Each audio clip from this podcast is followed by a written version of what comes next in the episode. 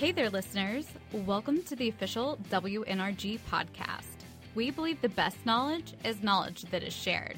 Throughout our podcast journey, you'll hear advice from thought leaders, gain insight into areas of expertise other than your own, and hear the inspiring stories of others. This production is made possible by the dedication of our core team. I'm Tara DeLucia. I'm Carmen Pantoja Evans. And I'm Brittany Lemaire. We are looking forward to hearing what topics are important to you. Be intentional, stay curious, and inspire others. You can share your thoughts on our WNRG Buzz page or by tagging us. Hashtag WNRG Podcast Series. So we are excited to have Tracy Richardson in the room with us. Tracy, will you tell us a little bit about yourself? Sure. Um, I have uh, been with Humana almost five years. I started in August of 2013. I just recently joined our process transformation office as a strategic consultant. One of the things that I wanted to ask you about, so this was my question. We sat next to each other at a dinner once, and when you were talking about advancing in the workplace, specifically for women, you said that there's three things that women sh- should do. You said they need to adopt a process mentality, think digital, and increase their healthcare industry acumen. And actually, that sits on a post it next to my computer. So I keep that in mind daily. So I just wanted you to talk a little bit more about that. Sure. Wow. Um, I have to probably follow some of my own advice a little bit harder then. But um, so I think when we when we look at the strategy for Humana and what we're trying to accomplish from at the very heart the purpose of what we're trying to do, we're trying to make people healthier and and do it from a lifelong perspective. That's hard. That's really hard work. And we're trying to do it in a way that completely and utterly disrupts the industry. And that's complicated.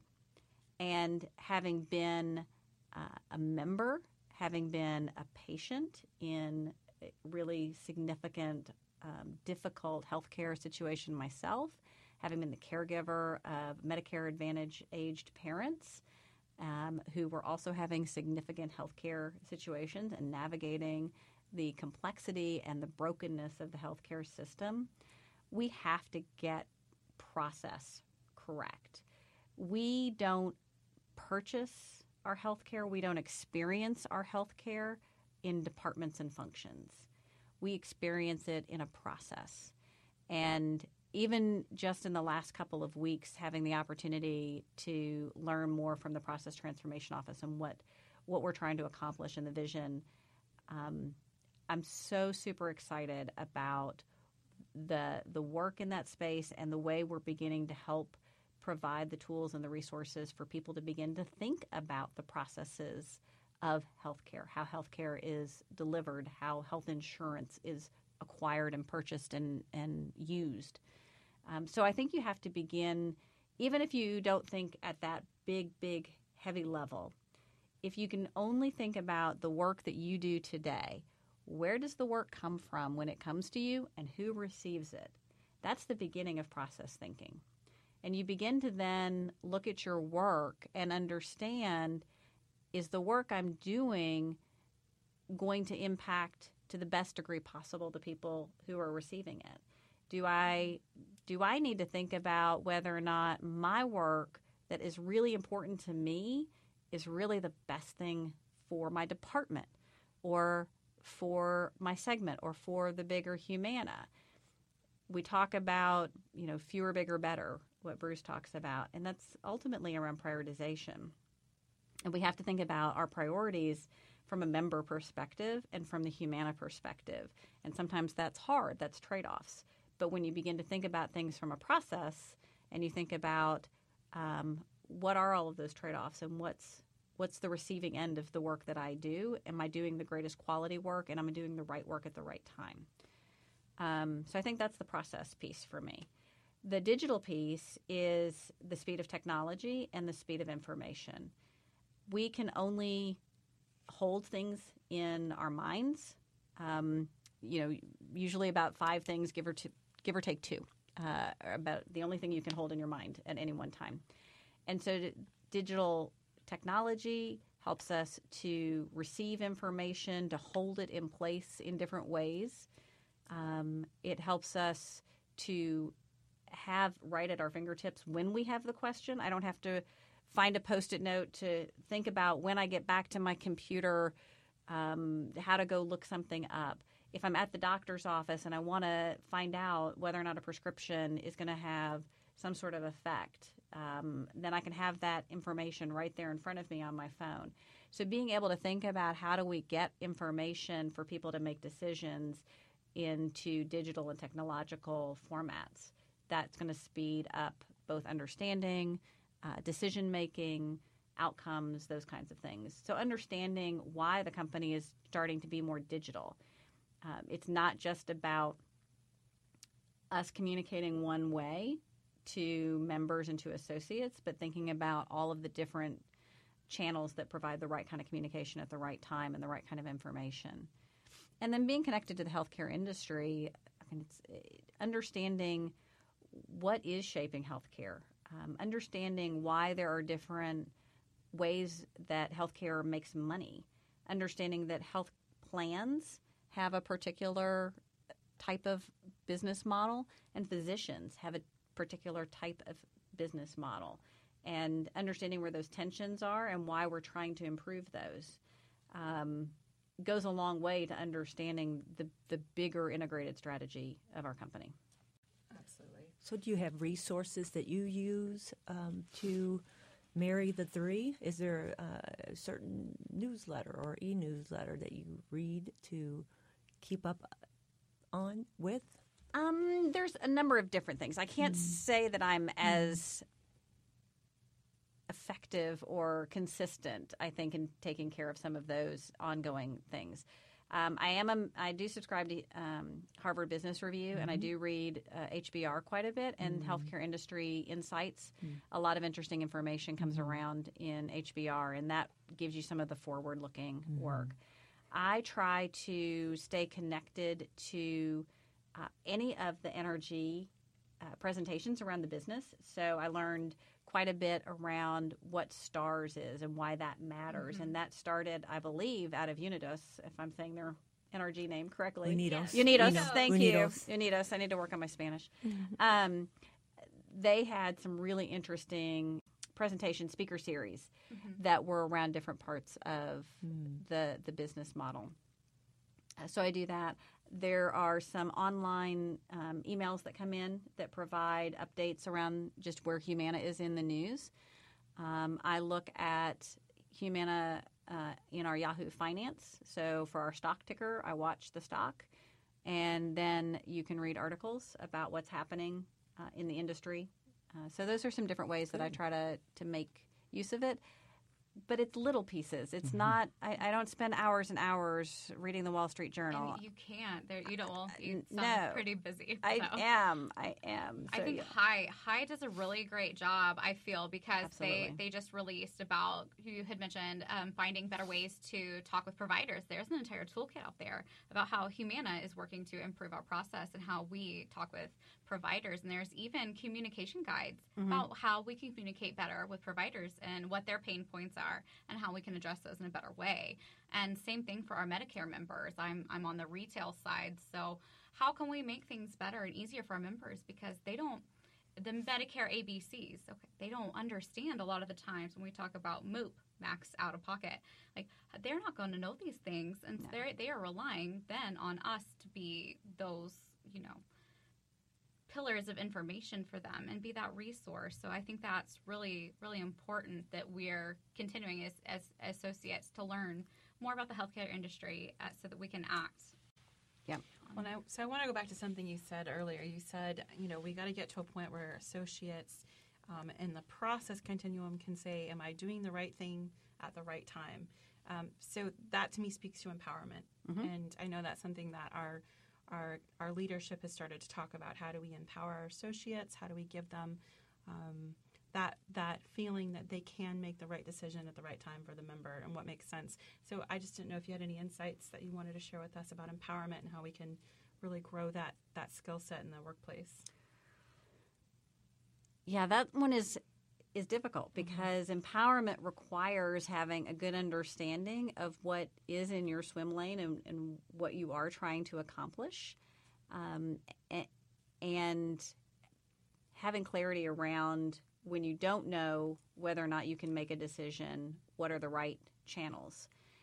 I think that is work that is evolving. I don't think we have a fully solid answer on how to go about empowering people.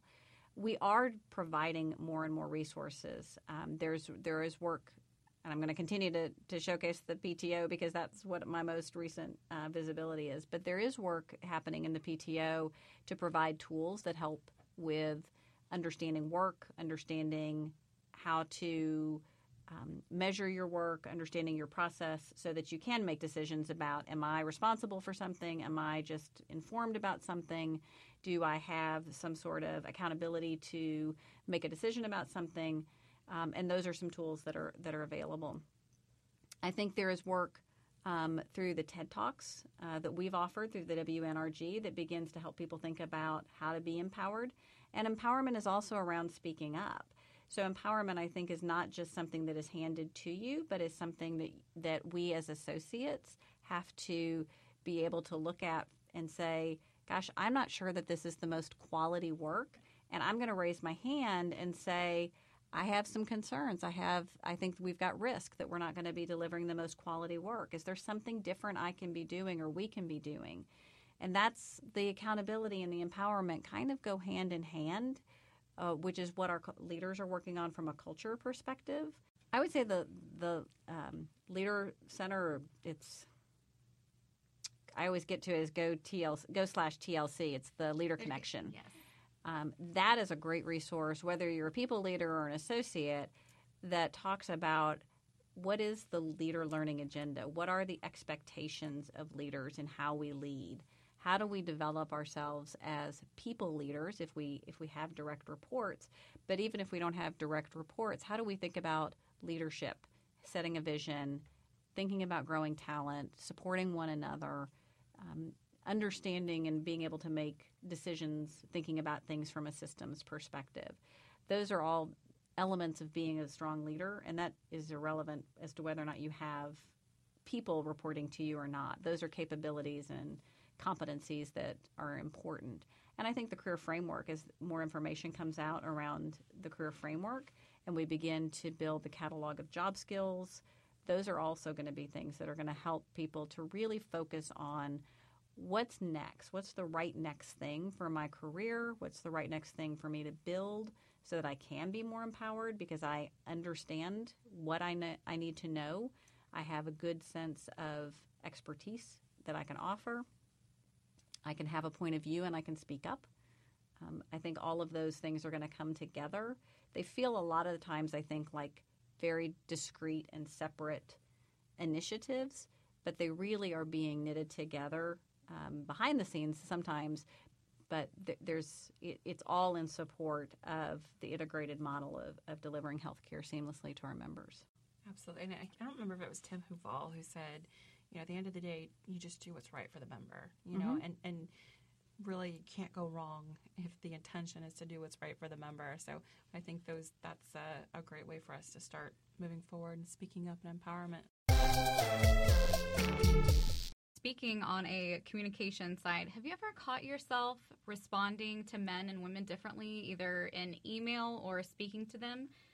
I tend to be a little bit more direct mm-hmm. by nature in my communication style. So I I have to make sure that I balance both the emotional side. So I do try to ensure my communications that I can start a meeting um, with how's everybody doing today? What's our energy level? What's our gratitude Instead level? just jumping right in. Most of the time, I jump right in, and then I'm like, "Oh, let me pull back just a moment. You need a little fluffy. Let me let me get us all centered. A little fluffy. A little, a little fluffy. a little like culture. That. It's a little bit about our culture. That's true. Being here now, giving everybody that brain space to calm down from one meeting to the next, check in, um, see where our energy levels are. Uh, so sometimes I have to work on on good. doing that. Um, I, I think because I've worked in corporate spaces and I've worked with executives for so long, I I have had to work to train myself to be more bulleted. I'm not mm-hmm. normally that um, succinct, but I know that there's a lot of information that comes at them, male or female, and it comes very quickly. Um, and so I would say it's less, for me, it's been less about do I communicate to men or women in one way or the other.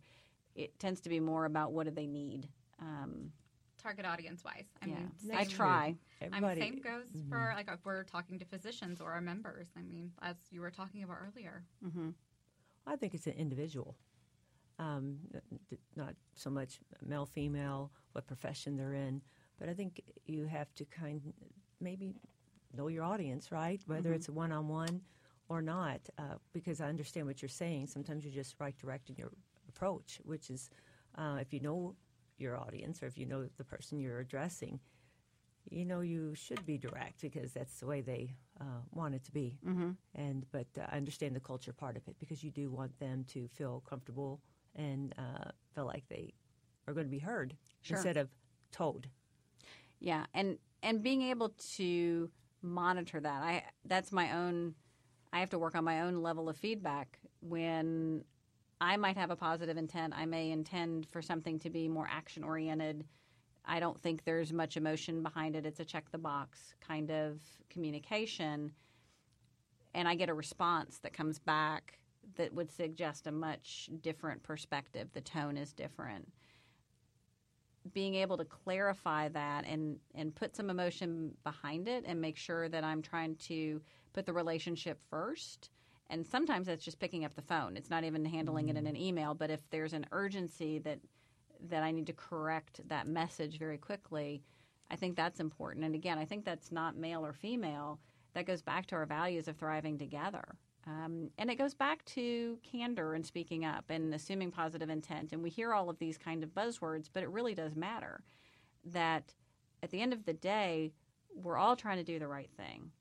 And when a message goes awry and we have a negative experience, how do we correct that in such a way that one we we save the relationship, one we improve that experience, and then two, what can we learn from it?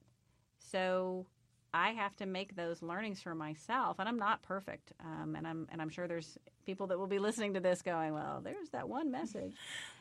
Um, so, but I really try to be thoughtful when I have an email that needs to go out. I read it over and over. I really try to think about it. Sometimes I have to walk away from it. Um, you know, to say that here's this, you know, kind of perspective. Maybe I'll even be clear. If this email is coming across with a frustration tone, please understand it's not towards you. It's about this experience, and mm-hmm. I'm at a loss. You know, let me take the accountability for my frustration um, and I need help. I highly encourage anything that's emotional to be done in face to face or uh, via phone, but sometimes that you know that doesn't work. So I think you have to really craft your messages well, carefully. the baseline understanding there is it's business. It's not personal. Mm-hmm. A very good coworker friend of mine, when I first came into the role I'm in now, that was like her big thing was we just all got to remember it's business. Mm-hmm. We're, we're trying to make a, a, huge organization run efficiently and impact the lives of members. And at the end of the day, it, it's business. It's not personal. Mm-hmm. I thought that was a really good, good advice. And there's been buzz on the culture evolution and um, that phrase and the mood elevator and um, um, and those pieces. And so you do have to do a check on, yeah. on yourself um, on occasion and just know where you're where you're coming from yep. when you're sharing a message. And have that opportunity to I I do this regularly. You know, I've got a few trusted colleagues that I can go to and say, I am telling myself a story that is putting me low on the elevator. I need to hear another perspective. What can I do that's more what can I do to be more accountable? What is the story I can tell myself? Because it's going to come across and that's not what I what I want is to be able to come across from the passion that I have of improving the organization, improving the work um, of our colleagues, helping to help other people grow in their career. Um, and if I've got a story that's messing up with my thinking, um, or I'm seeing the world, you know, from a perspective that's not great, or I'm frustrated, or whatever the case is, then that's going to become noise, and it's going to get in the way of really serving out my passion. So, for those who are unfamiliar with the mood elevator, can you just briefly speak to what that is? Sure, it's it's a tool that we have. Um, we have a partnership um, with a company called Senn Delaney, who has provided us some uh, really interesting resources to help think about culture. And when you think about culture, you can think about the different kinds of ways that we understand what's right in, in the organization, how we work around here, what's the acceptable ways to work. And by shifting the culture to be more collaborative, to be more um, supportive of empowerment and uh, speaking up with candor to make sure that quality is being at the forefront. Part of that means we have to have really good decision making and we have to elevate information you know, at the right levels and, and be willing to do that.